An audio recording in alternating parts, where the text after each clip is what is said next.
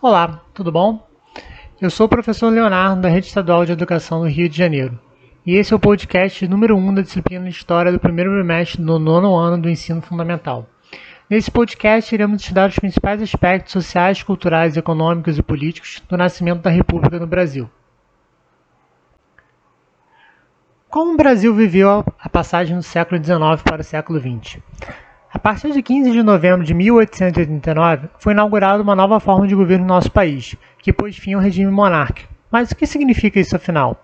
Quais foram as mudanças trazidas pelo novo regime político, a República? Numa república, o chefe de Estado é o presidente, escolhido por meio do voto em eleições periódicas, e seu mandato tem um tempo determinado de duração.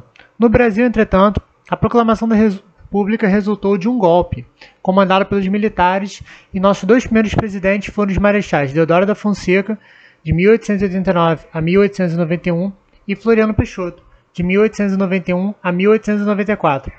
Esse período foi chamado de República da Espada. Uma das primeiras medidas do novo governo republicano foi a elaboração de uma nova Constituição, promulgada em 1891.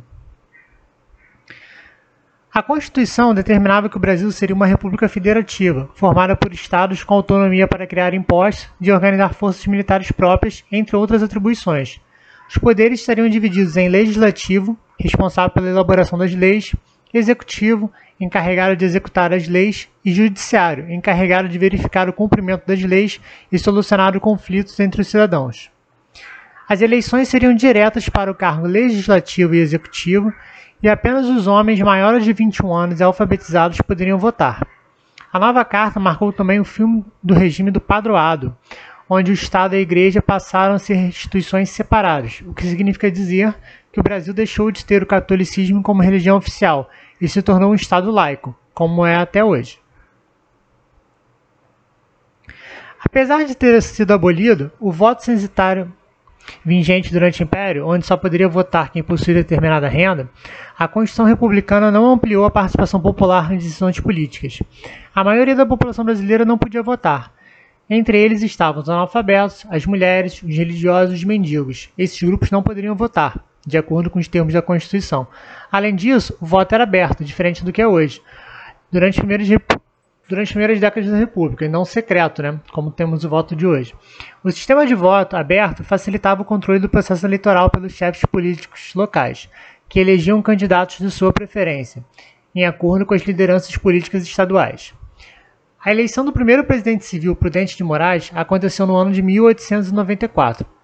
Essa primeira fase da República Brasileira, também conhecida como República Velha, de 1889 a 1930, Atualmente, os historiadores substituíram esse conceito por república oligárquica. Esse período foi marcado justamente pelo poder dos chamados coronéis, grandes proprietários de terra que exerciam poder na sua localidade, e das oligarquias estaduais, grupos que controlavam o poder local. Era muito comum que os coronéis usassem de jagunços para intimidar os eleitores a votarem nos candidatos de sua preferência. Era o voto de cabresto, definindo as eleições, especialmente no meio rural. Até o ano de 1930, esse sistema de votação dos currais eleitorais garantiu que o poder se mantivesse nas mãos das mesmas pessoas. O período foi dominado pela chamada política do café com leite, onde os representantes da oligarquia paulista produtora de café e a oligarquia mineira produtora de leite se revezaram no poder, sendo que a liderança de fato estava com os paulistas. Embora, no geral, o acordo entre São Paulo e Minas Gerais visasse a ocupação da presidência da República pelos dois estados, houve momentos de grande tensão na Aliança Paulista e Mineiro, levando à escolha de candidatos de outras regiões do país. Esse foi o caso, por exemplo, do gaúcho Hermes da Fonseca e do paraibano Epitácio Pessoa. Em 1909, diante da divergência entre políticos mineiros quanto à escolha do candidato à sucessão presidencial, Pinheiro Machado, expressiva liderança política do Rio Grande do Sul, lançou o nome de Hermes da Fonseca. No caso de Epitácio Pessoa, sua eleição em 1919 para suceder Delfim Moreira, que se afastara do cargo, foi um desdobramento dos problemas causados pela Primeira Guerra Mundial na economia brasileira. De qualquer forma, mesmo de momentos de crise, a eleição presidencial contou com o apoio das províncias de São Paulo e Minas Gerais. Isso é, ainda que não elegesse um paulista ou um mineiro, as duas províncias sempre participavam das articulações para a escolha do novo presidente. Por outro lado, as divergências que envolviam o processo sucessório demonstravam que outras províncias de importância menor também aspiravam ao poder central. Chegamos ao fim desse podcast. Esperamos que vocês tenham gostado e se ficar alguma dúvida, consultem material escrito, assistam as videoaulas ou procure ajuda de sua professora ou professor de história. Um grande abraço, bons estudos e até nosso próximo encontro historiográfico nesse podcast. Até lá!